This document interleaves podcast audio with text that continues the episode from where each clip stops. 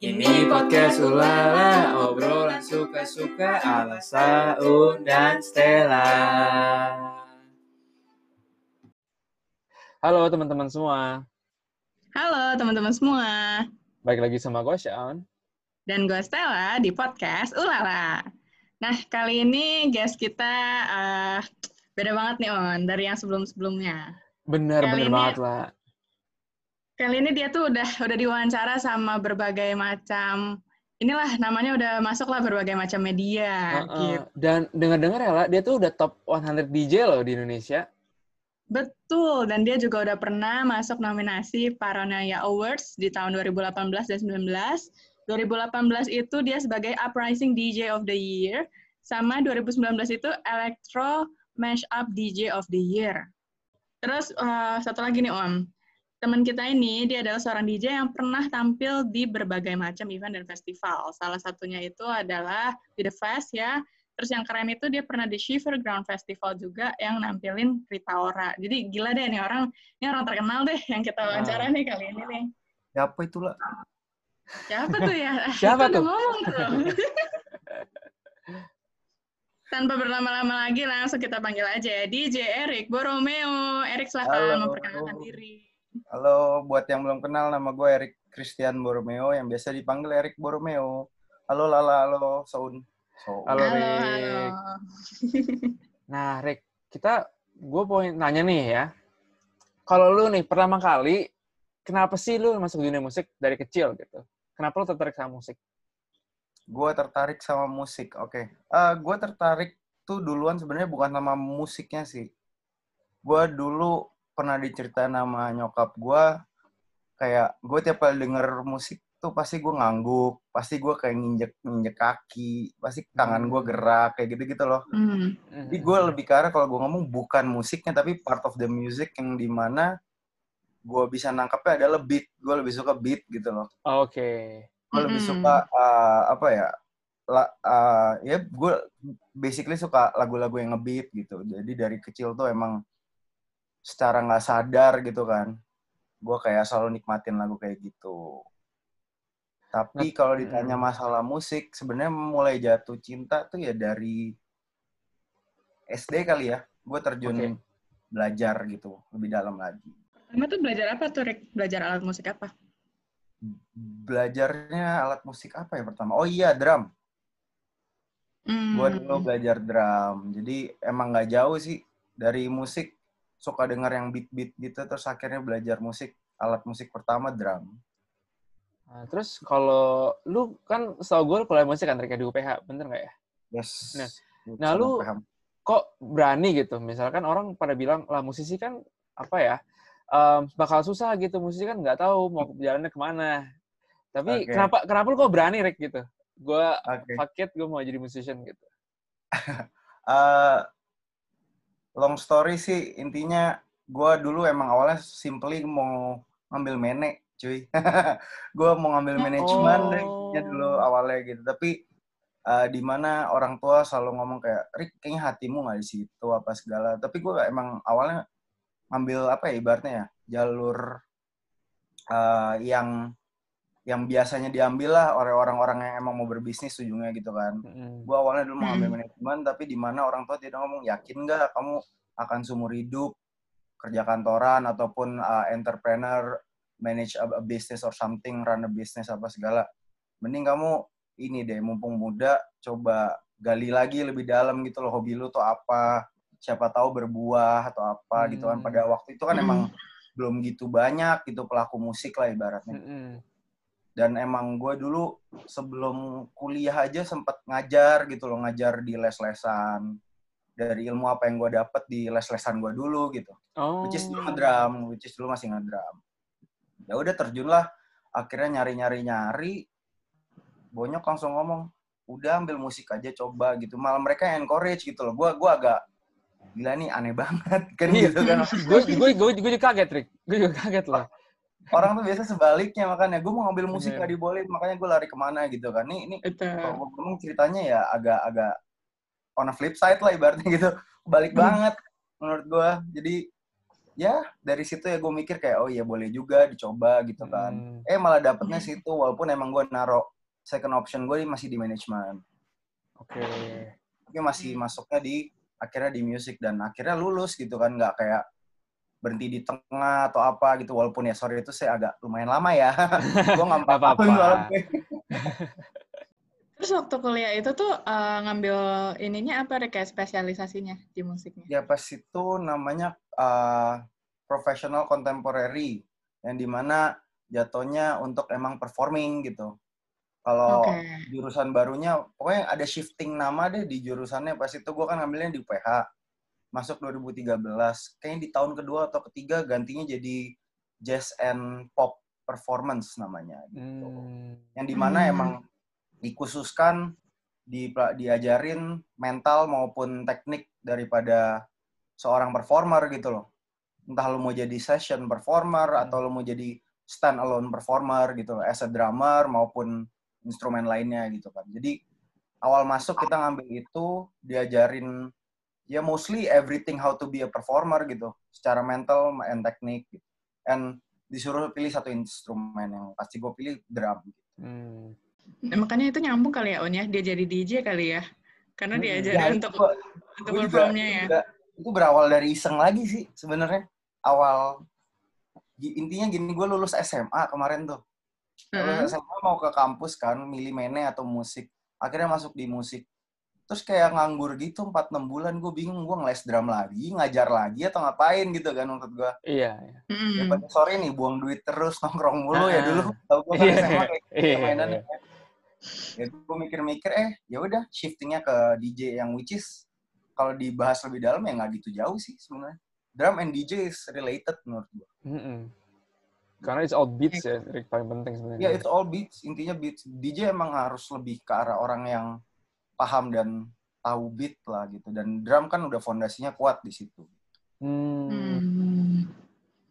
Pertama kali bisa nge-DJ tuh gimana Rick? Kayak lo emang nyari atau dapet tawaran atau gimana? Kayak lu les dulu kah atau?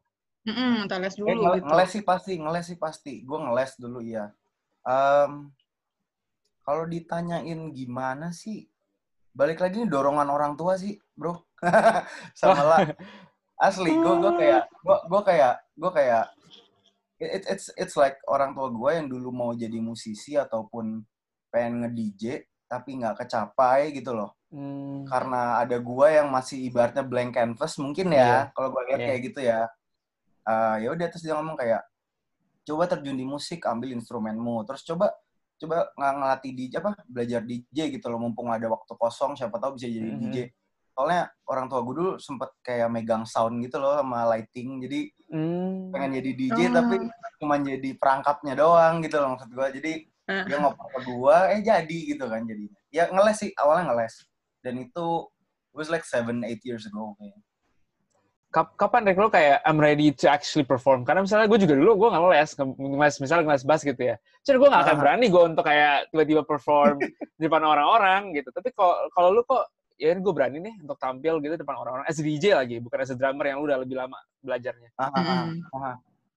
Ah, kapan ya kalau diomongin kapan sih balik lagi kalau let's say DJ deh gua Hmm. pas itu latihan DJ setelah SMA sebelum ngampus dan kelar course itu gue masih kayak ragu main udah pasti gitu kan tapi Hmm. still still gue ada motif di mana kayak I don't wanna waste money to learn something yang nggak bisa berbuah gitu loh. Itu Hmm. motif gue dari belajar ngeles musik maupun DJ itu itu. Once you Hmm. got the apa knowledge atau talent, let's say you develop the talent through the course, menurut gue nextnya adalah how can you make money out of it ataupun Hmm. how can you share it with others gitu antara lu Hmm. ngajar atau lu perform menurut gue sih gitu. Hmm. Jadi ya Hmm. dari situ gue mikir uh, kapan siapnya lebih ke arah kayak tiap kali gue habis lulus gue pasti masih ngulik-ngulik sendiri. Lulus course ya maksud gue ya Ya. lulus uh, di course.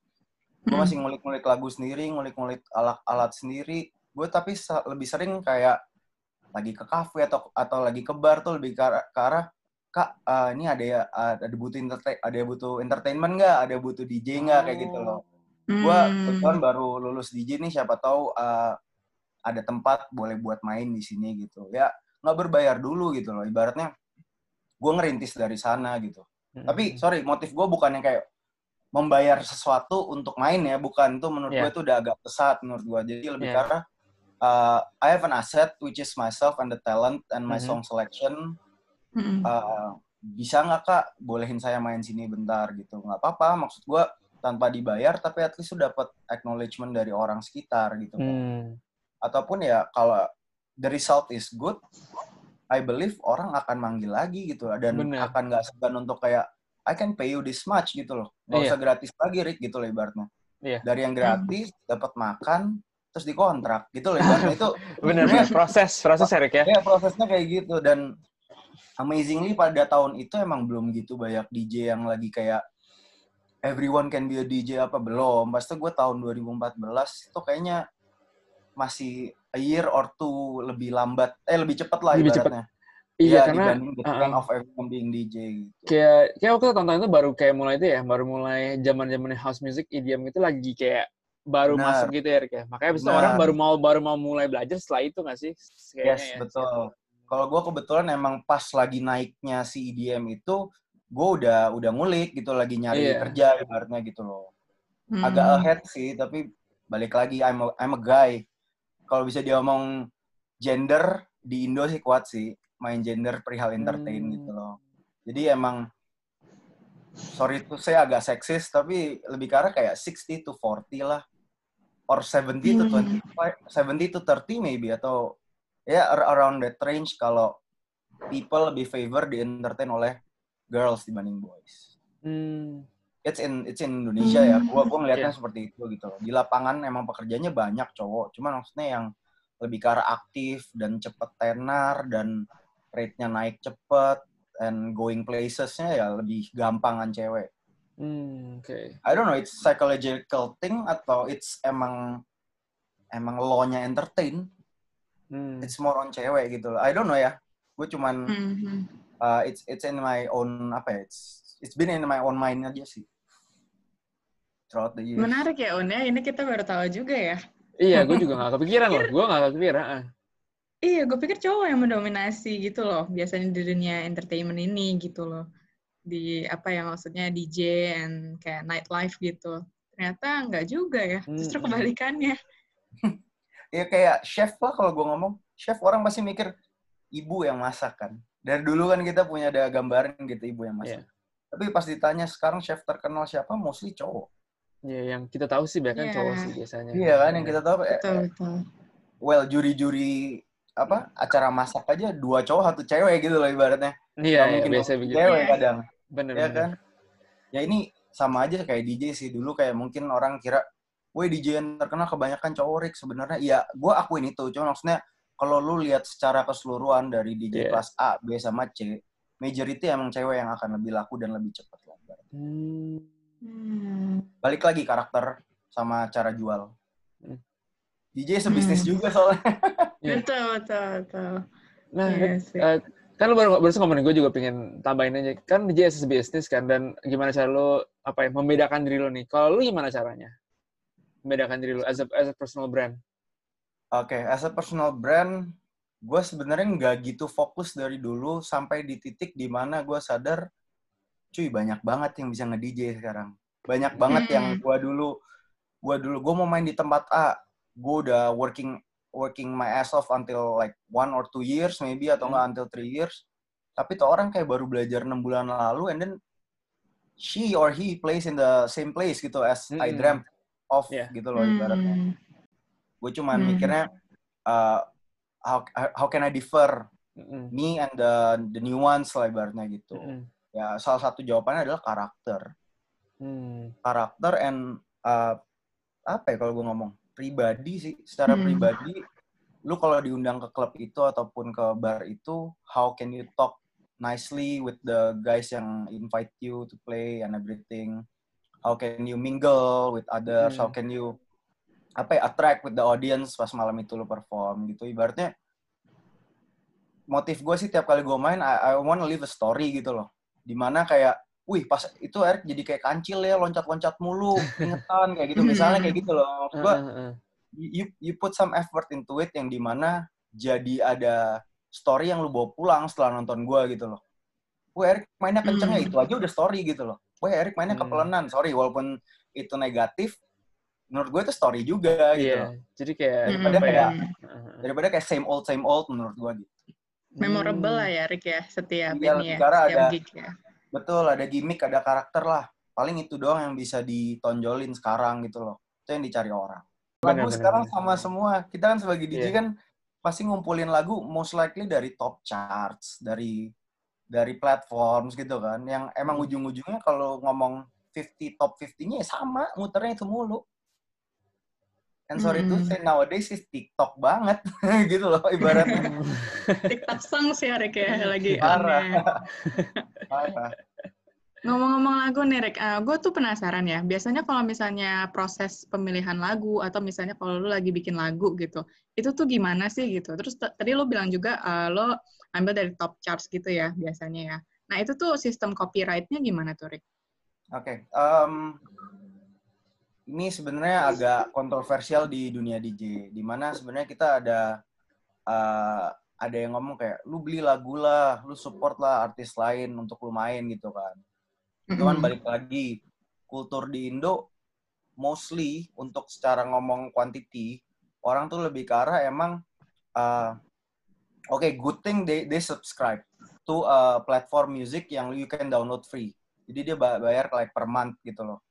Sebut aja Hmm. beberapa website lah, contoh uh, BPM Supreme atau apa itu dia websitenya orang-orang DJ lah. Di mana kalau lu subscribe bayar per bulan, you can you can get updates gitu tiap tiap Mm-mm. minggu atau enggak per bulannya ada lagu apa aja and free to download gitu kan sepuasnya.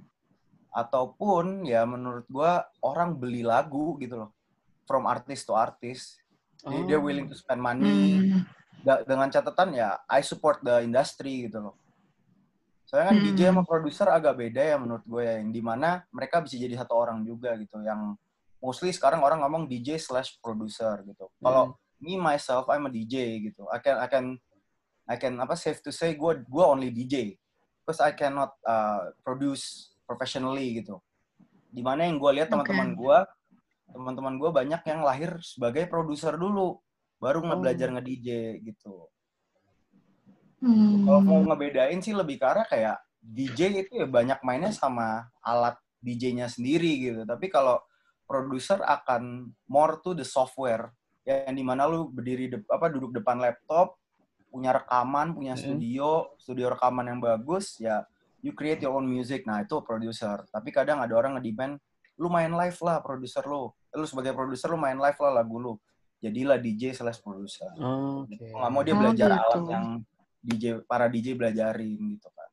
Kalau di balik lagi kalau ngomong masalah lagu ya, Hmm. well itu yang paling lumrah sih gitu. Kalau bisa beli, kalau bisa subscribe itu emang ada udah ada wadah yang disiapin. Tapi sorry to say majority dari I don't know DJs in Indonesia I guess itu kita lebih ke arah download for free Hmm. gitu. Dan emang platformnya sorry to say banyak, Banyak banget banget. Hmm, Iya, gampang aja lu nyari nih ya. Kalau gua sih simpelnya gua buka-bukaan. I subscribe to a, a Hmm. website, but Hmm. gua malah nggak gitu kepake, lebih kepake gua buka YouTube, cari playlist yang baru keluar minggu ini, Hmm. terus gua cari uh, o- apa original audionya atau nggak full audionya, and then I convert Hmm. separah itu, and it's everybody's apa ya homework at home as a DJ gitu loh, untuk selalu ngumpulin itu, ngupdatein itu. Dan kayak eh, kalau misalnya lu dari lu kayak gimana ya? Atau secara proses lu nih, proses lu bikin lagu kan tadi kan download nih. Tapi em, cara lu nemuinnya yang lu suka bagaimana atau lu lihat market kira-kira ini bakal cocok sama audience lu, beatnya kayak apa, gitunya. step step by stepnya mungkin gini. If I got a gig, pasti langsung lu search kan, gue main di mana. Oke. Let's say lu you got a Hmm. club or a bar around Senopati atau enggak Jak Jakarta Selatan gitu loh. You do a, you do some research. Ini pokoknya intinya ini gue agak ceritain backstory di mana DJ sebelum main manggung properly itu lo harus ngapain gitu. Hmm. Satu lu you got a Oke. gig, you got a contract kan, you got Iya. you, you got hired ibaratnya gitu Mm-mm. cari tahu venue-nya.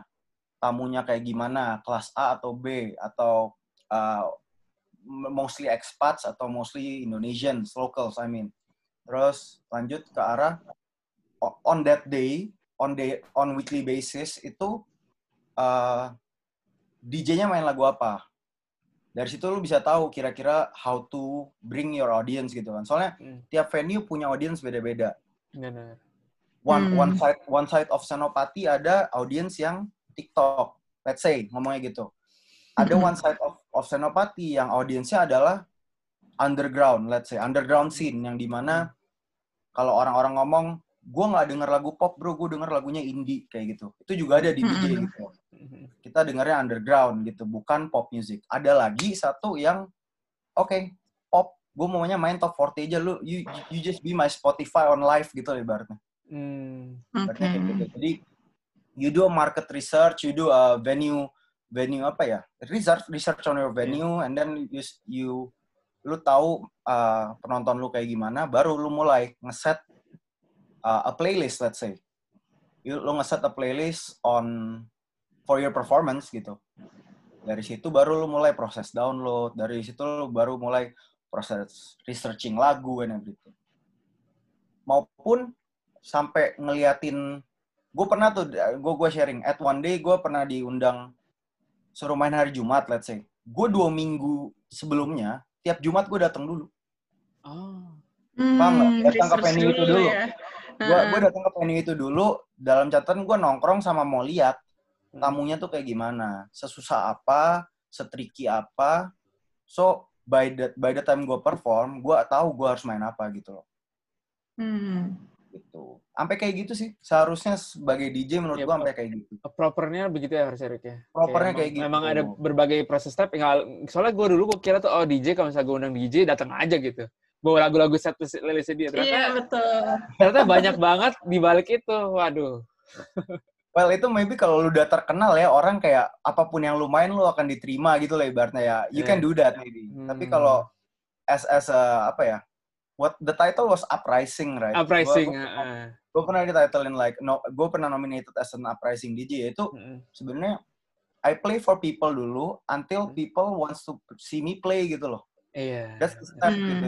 Gue harus pleasing mereka dulu sampai I get to know, oh Erik mainnya bagus nih, Erik mainnya enak. Padahal gue tuh nurutin mereka apa yang mereka mau, apa yang mereka suka gitu. Tapi to get to the point where people want to pay until atau people want to watch to see you live and play Hmm. itu it's, it's such an uh, priv- privilege sih menurut gue dan itu cukup panjang journey-nya menurut gue dibanding an ordinary DJ yang main apa yang tamu suka. Hmm. DJ simple thing tapi not too simple. Uh, karena I think it's just gue I think in- apa ya, DJ is another job yang kayak orang pikir is apa a fun thing a fun job tapi ternyata you have a lot of work to put into it as well gitu loh True, gak cuma kayak asal itu fun. It's still fun. of course of course of course iya dong Kayak tampil tuh outputnya aja ya On ya sebenarnya banyak di belakangnya tuh banyak Hmm. banget yang orang nggak lihat Hmm. gitu Betul. untuk performnya. Betul. Nah, terus nih Rick, gue penasaran juga. Eh, tadi yang ngomongin soal lagu gitu. Lo kan pernah bikin lagu sendiri nih ya, kita nemu di SoundCloud ya mulainya. Nah, biasa kalau bikin in- eh, lagu gitu tuh inspirasinya dari mana tuh, Rick? Oke, eh, bikin lagu eh yang kalian research lagu apa dulu nih? Kalau boleh Iya, tahu ada- judulnya. Kemarin tuh apa ya? Aduh, bentar lupa. Ada gua- ada gua- tujuh. di SoundCloud Oke. bagus-bagus sih Ah, Di ada Sound- tujuh. Ada yang future Di apa gitu deh. Di SoundCloud ya. Ah, ah, di SoundCloud. Oke. Gitu. Eh, Oke, gua gua ceritain SoundCloud itu gua nggak apa ya, gua ngerilis rekaman gua main live lah ibaratnya. Mm. Jadi I, I play a set of one hour or two atau nggak 30 minutes yang di mana gue rekam and then gue upload untuk uh, people's apa ya people's own pleasure lah kayak Rick lu kayak main, main kayak gimana sih ya udah itu gue jadiin SoundCloud wadahnya Hmm. gimana kayak lu cek aja Hmm. SoundCloud gue gue main gue main A lo gue main genre A lo gue main genre B lo soalnya genre di DJ sih sangat luas Mm-mm. dan sangat kompleks Hmm, hmm. maybe once you know hip hop you know R&B dan both are different gitu loh bener ya kan maksud gue ada orang yang ngomong gue main top 40 nih DJ top 40 oke silakan lu main lagu-lagu radio oke paham lagu pop Heeh. Tapi Mm-mm. once again ada orang yang ngomong Rick main R&B dong. Nah kalau lu nggak paham ya, Iya, nggak bisa know your sih. genres gitu loh as a DJ. Rick Mm-mm. kurang-kurang hip hop nih, ah, ini terlalu R&B misalnya kayak gitu-gitu. Banyak banget. So uh, kalau dia ngomongin SoundCloud ya menurut gue itu lebih ke arah if people apa ya ngepoin gue, Rick lu bisa main apa aja sih ya? Gue gue jadiin SoundCloud itu wadahnya. Mm-mm. Dan kalau emang lu coba dengerin satu-satu, mungkin di SoundCloud gue per track itu genre-nya beda-beda gitu. Ada yang gue main lagu 80, ada yang gue main lagu tadi lu baca tadi Future House yang kayak gitu-gitu. Iya, future itu. ha. Iya makanya terus ada yang gue mainin lagu A, B, C banyak gitu. Jadi biar orang tahu Erik tuh ini ya apa kompleks ya orangnya bisa mahamin semua genre gitu lah ibaratnya. Hmm. gitu. Terus kalau diomongin masalah rilis lagu, iya gue pernah co gue pernah co-produce a song yang di mana rilisnya under my friend and my my name. Itu ada di YouTube, uh, iTunes sama Spotify. Judulnya Reckless Behavior. Itu it was like two years, three years ago. Nah itu gue Mhm. co-produce a track with my friend yang emang Steve ya, itu ya. Iya, sama, Steve. sama Steve Mm. itu.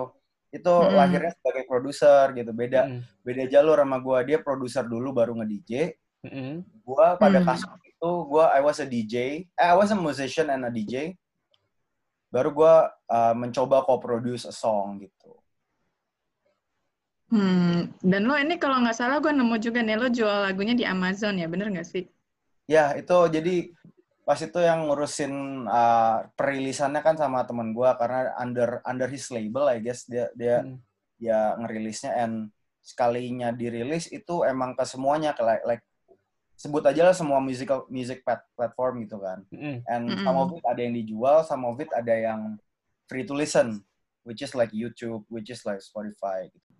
Kalau misalnya bikin lagu gitu, eh, jualnya di platform mana aja sih, Rick, biasanya? Soalnya gue sama Sean nih orang awam nih ya, kita nggak tahu, Iya, kita cuma kita- hanya penikmat musik gitu. Kalau lo udah bikin lagu, kasarnya to get money from it, lo lo masukin platform mana aja, lo bisa jual ke mana aja tuh. Oke. Uh, since gue cuman baru co-produce a track, satu gue bukan produser tapi gue co-produce. Dua gue bukan punya banyak lagu tapi gue baru pernah rilis satu lagu sampai detik sekarang. Itu sebenarnya kalau gue boleh ngomong safe to say, lu ada satu wadah yang di mana sekali lu upload ke sana, make an agreement, dan dia akan ngelebarin sayapnya ke music platform bareng Oh, Oke. yang gue dengar. Hmm. Jadi all at once gitu, kayak borongan lah ibaratnya kalau orang Iya, ngomong. iya. Borongan. Sekali lu rilis di A, lu akan masuk ke YouTube, uh, Spotify, iTunes, everything Iya. gitu kan ibaratnya. Mm. Terus kalau ada ketentuan masalah bayar berbayarnya, itu pasti akan jatuhnya ke royalti daripada produsernya sendiri. Hmm. Music Hmm. platformnya dap music music platformnya dapat satu, dua agensinya itu yang nyebarin dapat. Kita juga dapat royalti daripada penjualan lagu itu maupun listener, setahu gue listener pun juga. Hmm. Jadi Kalau berapa kali di stream detail- gitu ya? Iya, Maksudnya? secara detailnya sih menurut gue better harus langsung ke produser sih, soalnya kan gue lahirnya DJ dan Ya, Emang oke, oke. tingkat produser gitu. Oke, oke. Pernah nggak sih lu kayak sesuatu yang apa ya tampil berkesan banget buat lu gitu. Kalau misalnya lu di konser-konser lain, festival lain, apa sih yang lu pernah ber- paling berkesan yang kayak wah I made it gitu as a DJ? Ah, Oke, Ah, paling gampang diomong sih kayak pencapaian main di salah satu festival besar gitu yang annual. Nah itu kan one of it lah ibaratnya. Yang tadi Lala ngomongin di awal, oh, what was it? Uh, Festival, shiver, nah, ya. Yang Shiver itu abis itu uh, pernah menjadi opening act-nya uh, a highlight pas itu back back in 2015 atau 16 tau gue. Gue pernah ada kesempatan lah buat opening in Afrojack pas itu sama Hmm. Oh, yang HH, ya, eh, apa, SH Power itu. ya SH, Yang SH. Power benar-benar ya itu udah lumayan lama Ah. sih itu. It, it- was it was my first my earliest sih sebenarnya. Awal-awal banget gue akhirnya manggung di panggung gede and agak optimis gitu rasanya kayak percaya dirinya kayak mulai kayak oh gue bisa toh masuk kayak gini Hmm. gitu loh. Awalnya kan gue kayak I was born like I was born in DJ like gue gak kenal industrinya dulu, gue gak kenal orang-orangnya sama sekali. Gue cuman tahu alat, gue tahu guru les gue, udah gue nggak ada kayak ada kepikiran kayak gue harus masuk komunitasnya dulu nih apa enggak ternyata komunitasnya itu along the way gitu kan Hmm. event to Hmm. event akhirnya mulai kebuka omongan gitu ini lo orang media ini lo orang eh, production ini lo orang apa kayak gitu kan banyak gitu essence di pro- the whole production of a DJ kan banyak Mm-mm. ya awal awalnya sih di sit dua itu sih mungkin yang so far gue emang apa ya bisa diomong kayak yang bikin gue pede lah makin pede gitu nggak takut akan apa uh, uh, panggung gede big crowds and everything udah enggak gitu. eh tapi sayangnya big crowdnya udah nggak bisa sih Iya, udah masih di crowd lagi. Udah, udah pede tuh. udah pede. Lagi ada COVID ya. iya Nah tadi tadi kayaknya gue eh, apa ya maksudnya dengar lo itu em, enaknya DJ itu mungkin ini ya Rick ya salah satunya lo bisa dapat network banyak ya. Bener True. gak sih? Oh bener banget, bener banget. Soalnya mostly orang yang emang berpapasan dengan industri DJ ataupun let's say after dinner time kalau kita ngomongnya ibaratnya. Kita habis Hmm. dinner itu pasti jatuhnya kan ibaratnya nongkrong. People like lebih Betul. nongkrong, minum, chill, share stories and everything kan. Nah, itu biasa kita bertemu dengan orang-orang dari berbagai sektor sih. Tiba-tiba dia adalah CEO of someone ataupun gua kerja di kantor A, B, C dan varied banget gitu loh. Maksudnya kayak nggak nggak akan lu tahu gitu. Tiba-tiba dia ternyata adalah teman DJ gue ternyata ada lawyer. Ada, Wow. ada. Gila ya, jauh Temen banget. DJ gua, temen DJ gue adalah kalau sehari-hari pagi sampai sore adalah montir, let's say penjaga bengkel atau apa. Tapi malamnya dia kerja, iya. Sebanyak itu kita. Wow. Kita literally Hmm. macem-macem sih kalau gue ngomong. Ka- Kalau denger gitu tuh sebetulnya kalau yang jadi DJ itu tuh harus punya background musik nggak sih Rick? Kayak skill apa aja sih sebenarnya yang diperluin? Oke, background music yang dimaksud mungkin lebih ke arah pemahaman beat sih. Paling gampangnya kalau gue ngomong kalau di DJ Hmm. emang lu paham beat, lu tahu kayak lu tahu ketukan lagu lah. Kalau lu denger lagu lu tahu ngangguknya di mana gitu loh ibaratnya. When you listen to a song, you know when to not gitu kan. Ada someone yang if you dance tapi you cannot apa ya? Itu nggak nggak nggak synchronize with the song gitu kan. Itu agak Oh, bet kayak gua Ah, dong. gue tahu nih orangnya siapa nih. Iya, betul. sorry sorry gimana? kayak kayak gue, Rick. Gue gue paling nggak ngerti beats, Rick. Sorry banget sih. Gue kalau kalau ke klub gitu, gue bener kayak, dude, I'm out of Setelah goyang nggak lu. nggak- nggak ngerti gitu. Gue cuma stand up doang kayak, what should I do? Gue nggak ngerti gitu. Ini DJ DJ baru nih kalau Sean yang datang nih kasihan nih. Dia Iya. jadi kayak ini gue yang salah atau gimana? Dikira mainnya jelek kali ya. iya. Kok pernah satisfied customer-nya kayaknya. Ya gitu mungkin es- essence utama sih mending ke arah beat sih lebih arah kayak lu denger lagu you just know when to not atau Mhm. how you dance to it sih intinya, intinya gitu doang music music is Hmm. fun intinya itu akan mengarah ke aspek-aspek yang sebenarnya lu nggak sadar itu adalah teknik daripada DJ gitu Oh. dari lu nodding Hmm. aja tuh udah kayak itu kalau belajar DJ lu suruh gini kayak gitu lu suruh Hmm. sorry lu suruh not I mean I, was nodding oke sorry Iya, iya. Lupa. Ini audio. Lupa buat ini para podcast, pendengar ulala sorry ya I was nodding Iya, gue, soalnya gue pikir tuh DJ kok kadang so asik gitu ya, goyang-goyang kepalanya gitu. Gue kira so asik doang. Ternyata tuh beneran useful gitu ya, Erik ya. betul itu itu useful dan emang emang itu yang kita diajarin awal-awal Ah. banget kita diajarin tuh emang kita harus kayak gitu gitu entah nodding atau tapping gitu loh tapping to to a table gitu Tapi tahu ketukan intinya ya. tahu harus ketukan tahu. betul. dan ketukan itu udah dimakan abis sama seorang drummer jadi ibarat gue shifting dari drum ke DJ itu Flawless itu gue ya. kayak ambil ekspres sih ekspres banget sih gitu loh Iya, iya. yang seharusnya Hmm. orang belajar set- setahun mungkin gue kayak 3 to 4 months at least sudah bisa gadit gitu loh. Ah. Saya tinggal Hmm. explore, saya tinggal nge-explore dari sisi bukan technical DJ-nya lebih ke arah uh, how to improvise daripada standar sebagai orang DJ gitu. Hmm. Hmm, pengembangannya ya. Iya. Jadi lebih cepat. Gue yang penasaran juga nih tadi eh, apa yang lu bilang kan DJ kan kerjanya malam-malam ya kayak temen lu siangnya bisa jadi lawyer lah bisa jadi montir lah gitu. Nah kesehariannya tuh kayak apa sih sebenarnya lo bangun sama tidur tuh jam berapa Rick? Sesimpel itu deh. Wah, gue nggak tahu ya yang lain-lain yang kantoran terus kerja terus nge-DJ itu gue bingung sih. Mungkin dia wah gue nggak tahu sih dia badannya kayak robot mungkin kalau gue bisa ngomong. Hmm. Jadi ibaratnya ada kok ada orang kayak ker- kerja jam 9, absen, pulang jam 5, jam 6, istirahat bentar di rumah, terus gawe malam. Tapi dia selalu ngomong, sorry gue kalau weekday kalau weekday gue cuma bisa main mentok sampai jam 12 sampai jam 1 ya biasa ada yang ngomong kayak gitu. Nah dari situ ki- kita tahu lu ngantor ya, iya gue ngantor besok.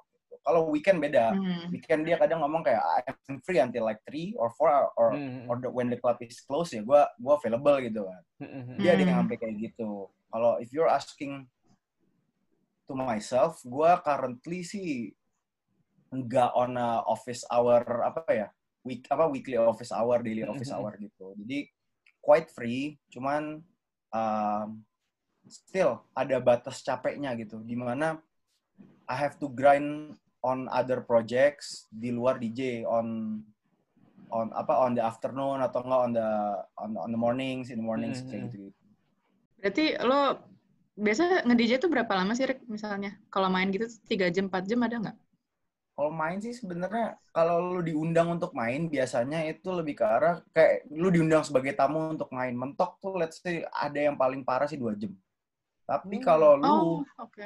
Kalau lu literally di hire sama a venue bukan diundang tapi lu di hire sama venue untuk kayak Rick lu weekly main di tempat gue ya let's say kita ngomongnya DJ residence Hmm. resident lah Oke. ibaratnya kita jadi DJ residentnya itu mau lebih ka- lebih lebih panjang waktunya kadang bisa sampai 3 4 jam ataupun 5 jam gitu.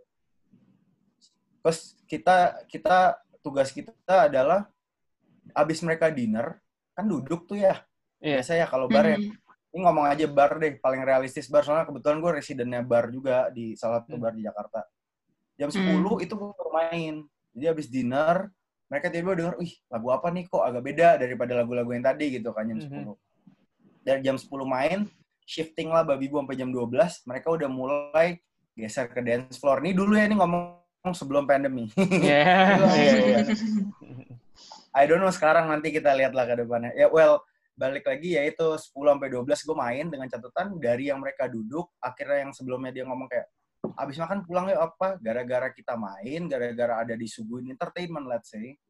Di dua jam itu mereka ada sugesti untuk kayak let's stay. The song is Hmm. good. The vibe is good. There's a dance floor. Hmm. kenapa nggak kita pindah ke sana? Gitu. Psy- psikologinya jam 11 setengah 12 lah let's say atau nggak jam 12 dia pindah nah dari situ nggak perlu diceritain lagi sampai tutup kayak gimana lah ya. Oh iya.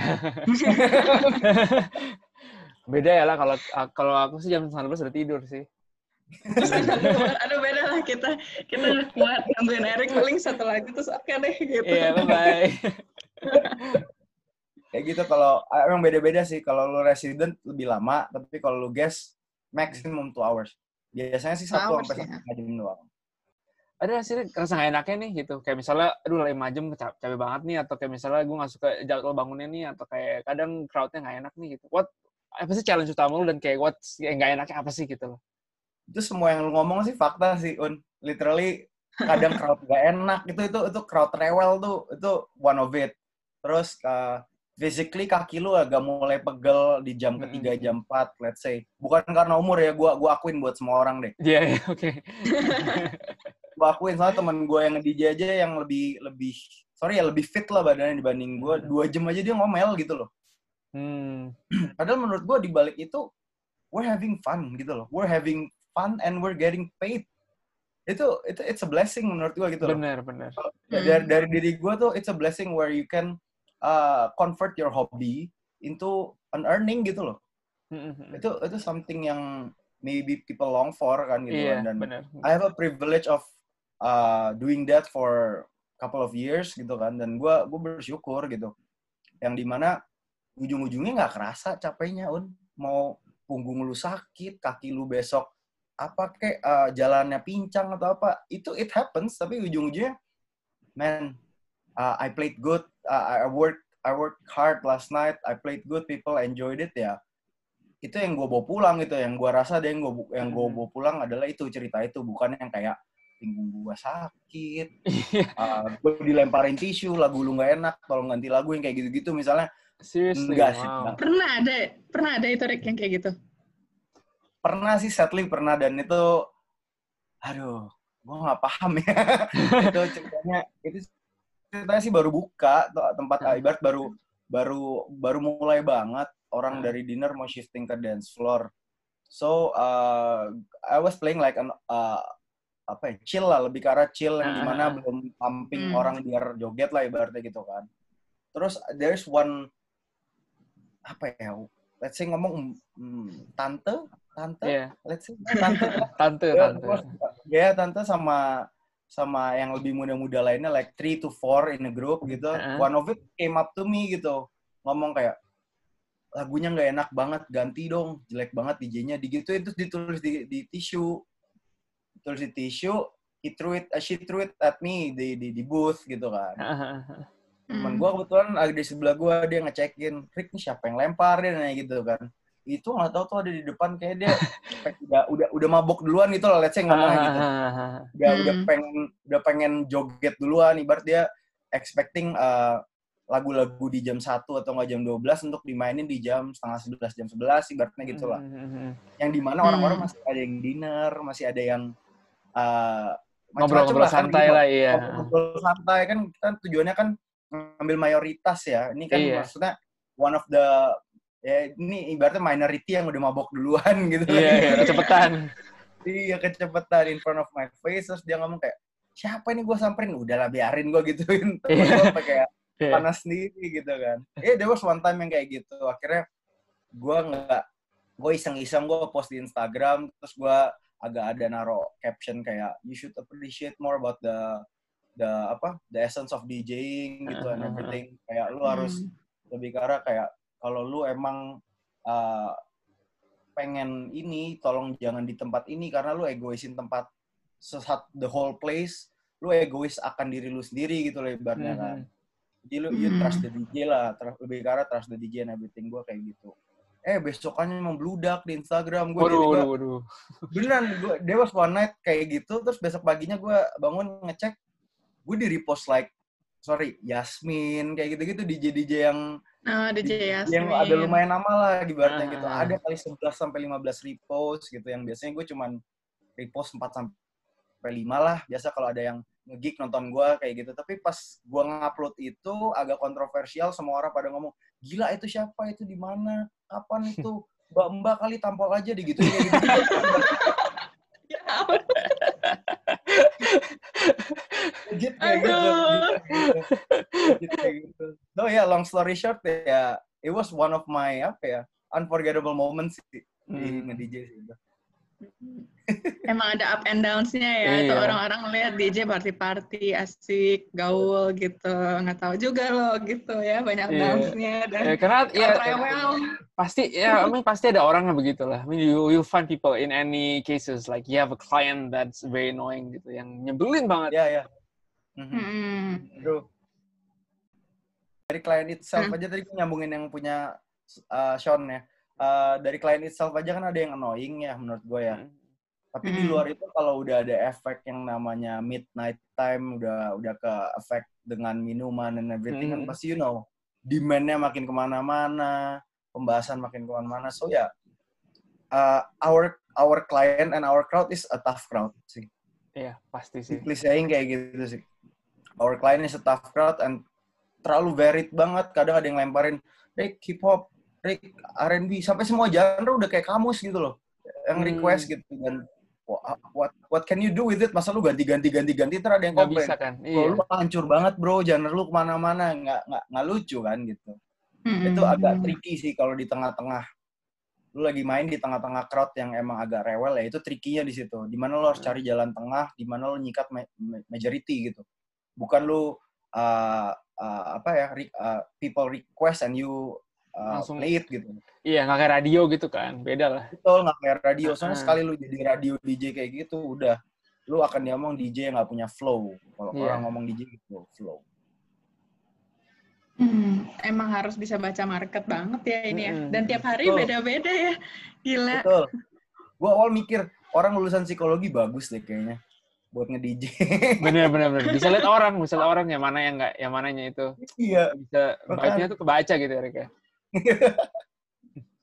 Ini yang pertanyaan lumayan kontroversial juga nih, Rick. Yang nggak kontroversial Apa? lah, tapi kayak kan orang mikir kok eh, DJ itu kerjanya dunia malam gitu ya. Kesannya kok liar gitu, wild banget, naughty gitu ya. Tapi kalau menurut lu gimana sih pandangan lu? What do you think gitu? As a person who who's coming from the industry gitu, from the other side lah ya, sama kayak majority people yang nggak pernah ke apa ya, nggak pernah mencicipi lah gitu. Ke sana ya. Hmm. Um, tadi lo ngomong apa? Wild apa? Wood? Coba. Wildlife, naughty gitu, liar. Wildlife naughty, oke. Oke, nggak gini-gini. The, the the wild side of DJ sih lebih karena, iya, gue akuin maj- majority the wild side of DJ emang masih kuat lah stereotipnya gitu. Tapi Hmm. balik lagi, kalau gue keluarin beberin beberapa facts like I don't smoke Yeah. myself, I don't smoke.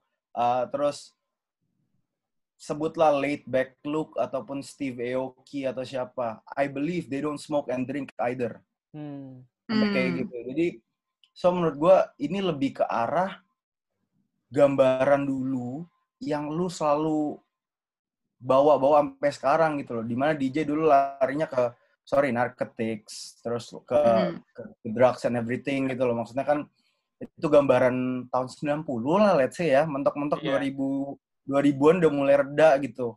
2000-an malah yang naik tuh adalah komunitas, adalah uh, culture daripada Hmm. seorang DJ dan genre-genrenya Iya, gitu. Jadi menurut gua nggak bisa lu udah 10 tahun 20 tahun dari sekarang eh dari zaman itu dan lu masih bawa terus gitu loh. Walaupun fakta pasti ada, tapi maksud gua Iya. nggak nggak nggak separah dulu. Industri ini udah beda. Industri ini adalah industri entertainment jatuhnya udah bukan apa ya? Our own pleasure of uh, consuming atau our own pleasure of uh, narcotics, sex, Mm, drugs mm, kayak mm. gitu gitu. Maksud gua Hmm. udah nggak ke sana gitu, udah bukan wild ke sana lagi. Banyak kok fakta yang kayak gang rokok, nggak even ada yang vegan, ada yang nggak ngerokok, ada yang nggak ada ada yang nggak minum dan dia terkenal jadi DJ gitu loh. Maksud gua sekarang DJ aja ada yang namanya gospel house kalau boleh gua What? share dikit itu di, di Wow. luar negeri Salah satu DJ-nya cewek namanya Sam Divine itu itu dari one of the biggest record di luar yang emang lagu-lagunya tuh house music, bukan house music yang kita tahu di Indo ya, house music Iya. yang mungkin lu tahu di Indo tuh mungkin lebih ke arah kayak house music yang ada di kota, Jakarta Mhm. kota lah ibaratnya Iya. gitu. Hmm. Kalau house music yang ini gospel house music ini yang gue ngomong adalah literally preaching. Jadi di lagu itu literally vocalsnya tuh all about um, all about love, all about sharing, all about caring, all about Mhm. uh, verses in the Bible and everything. Jadi menurut gua the different man, industry is so different. DJ Mm-mm. industry is now so different. Gitu. Jangan tolong dicapin terus kayak ih pacar lu DJ, wah nggak bener nih. Masa depannya busuk. Iya iya benar. Nggak bisa lu gituin lagi, Iya, sorry. Tanya, ada DJ syariah. Salah satunya gue, gue dipanggil DJ syariah, bro. Oh ya. Kalau tiap kali gue nerik minum apa? Bir ya bir. Enggak, teh tawar anget gitu loh. Iya. Ibaratnya. DJ syariah. Mantap. Penting nih ya, Onnya buat di highlight ya sebenarnya. Iya. Karena kan maksudnya pandangan apa ya orang tua ya, terutama mungkin orang tua zaman dulu gitu yang grow Hmm. up di zaman segitu. Mm-mm. Kayaknya tuh kesannya kalau udah lewat jam 10 tuh kalau masih di luar aduh anak nakal gitu, nakal tanda kutip nih gitu. Heeh, Bener. Pas sebenarnya kan Iya ya kan? mungkin lagi lagi di jalan mah gitu. Orang lagi kerja kan apa Erik kan lagi kerja gitu cari uang yang halal gitu istilahnya kan. Betul. Ya, earns Memang formnya gitu. beda ya. Bener, karena entertainmentnya malam Mm-mm. Mhm. Betul banget. gitu. Nah, Rick, eh, jadi DJ itu sebenarnya tuh ada kasarnya apa ya? Jangka waktunya nggak sih? Atau do you think this is a lifetime career? Wow. Gila ini pertanyaan sangat berat sih kalau gue boleh ngomong. Aduh, Oke. tidak tidak bermaksud tapi ya. Ya. Oke, eh, DJ as a lifetime career. Kalau gue boleh simpel jawab, it's more like a lifetime hobby sih. Uh, you have a di samping itu lu ada sesuatu yang emang lu uh, bikin dari awal uh, untuk fondasi kestabilan hidup lu gitu loh ibaratnya. Jadi contoh gampangnya you earn money from DJing, lu nabung and you start uh, a business by your own dari hasil itu buat buat cover modalnya gitu kan ibaratnya. Mm. Hmm. Sampai bisnis itu stabil, menurut gua full time lu akan ke bisnis itu on the night time lu ada spare time dan lu jenuh, lu dapat duit tambahan di DJ gitu. Gampangnya sih Hmm. gitu. itu yang gue lihat sekarang kayak uh, DJ DJ di luar sana kebanyakan akhirnya ngebikin record label itu otomatis dalam hati gue he knows akan turun gitu loh. He or she knows uh, in Hmm. five to seven years from now dia akan kayak nggak setenar atau nggak sepadet dulu gitu loh ibaratnya. Bener. jadi they need to have a record label untuk menampung orang-orang yang baru yang akan regenerasi nantinya gitu kan. Yang di mana itu juga earning money gitu. Kan ujung-ujungnya adalah uh, yang lu nanya musik tuh bisa ngidupin lo apa enggak itu kan pertanyaan terbesar semua orang lah ibaratnya. Kalau Betul. gue ngomong ya mau di industri itu musik sebagai pemain musik ataupun jadi pelaku musik di ngiringin orang ataupun jadi DJ itu menurut gue semuanya sama nggak ada yang lifetime menurut gue soalnya uh, business is more stable than this menurut gue sih gitu sama Oke. lebih lifetime in in in in, Hmm. uh, in a way kalau diomongin uh, pendapatan ya jujur di kalangan kita yang freelance freelance ataupun DJ atau musik ini menurut gue tinggi gitu loh dibanding paid workers lah ibaratnya Of gitu course, of course. yeah. ya ibarat lu tiga tahun awal lulus kalau lu kerja percaya gue pasti tabungan kita lebih banyak gitu loh tapi balik lagi sustain nggak lu boros Hmm. nggak gaya hidup lu kan balik ke sana lagi can you manage your money gitu soalnya kebanyakan DJ itu nggak bisa manage money Lihat sneakers, beli sneakers Erik ya. Salah satu itu salah satu itu salah satunya itu apa pun apa pun kayak DJ cewek tiba-tiba kayak borong headphone sampai lima buat apa lu main cuman pakai satu gitu loh ibaratnya terus lu baju ganti-ganti nggak boleh gue di foto perform dengan baju sama itu kan wasting money juga menurut gue gitu loh Iya. gua. Hmm. jadi menurut gue ada ada sisi di mana kita emang dapat duit lumayan tapi dengan catatan we need to invest kita sebagai performer butuh invest gitu tapi to what extent-nya itu itu yang akan membuat lo punya tabungan apa enggak ujungnya Oke. Ini the reason-nya ini kali ya Unya. Eric nih banyak banget nih bisnisnya nih. Kalau gue lihat. Udah lihat, udah Mulai listnya udah, dari- udah kita catat nih lah banyak Aduh, banget nih. Udah Gila, banyak banget panjang, tuh. Mulai panjang. dari Iya, Espokat, ada Keymaster, ada ke food gitu ya. Rick ya, babakaran ya. iya oh iya bisnis iya kan gue kan gue tadi udah mention tadi mungkin uh, I was trying to apa ya get a management degree kan awalnya. Iya. yang di mana gue mikir I wanna start, start my business startup banget. Gue gue pengen bikin dari bawah bukannya gue develop apa yang udah jadi gitu loh ibaratnya. Gue I wanna make a business my own style ibaratnya kayak gitu kan. Terus gue mikir kapan ya gue bisa lakuin ini? Kan gue udah terjun jadi pelaku musik gitu loh. Terus Mm-mm. akhirnya gue sadar di mana daripada dibuang terus duitnya investnya ke badan-badan mulu ibarat ke baju ke apa and everything itu itu really really wasting money sih menurut gue yang di mana gue mikir coba deh nabung. Kira-kira bisa bikin apa ya bisnis yang stabil nggak untuk ke depannya? So Mm. gue started two years ago. Two years ago gue akhirnya nyadar I need to stop I need to stop wasting I need to start saving I need to start something gitu loh Mm-mm. one of it is yang tadi lu bilang salah satunya ada ada macam-macam sih like I import a machine from China to bring it Yeah. to Indonesia Key And- master, right? ya yeah, it was Keymaster yang di mana pada saat itu sih agak booming ya orang-orang lihat sepatu Iya. digantung bayar koin dan dapat sepatu itu gitu menurut Iya, gua benar-benar.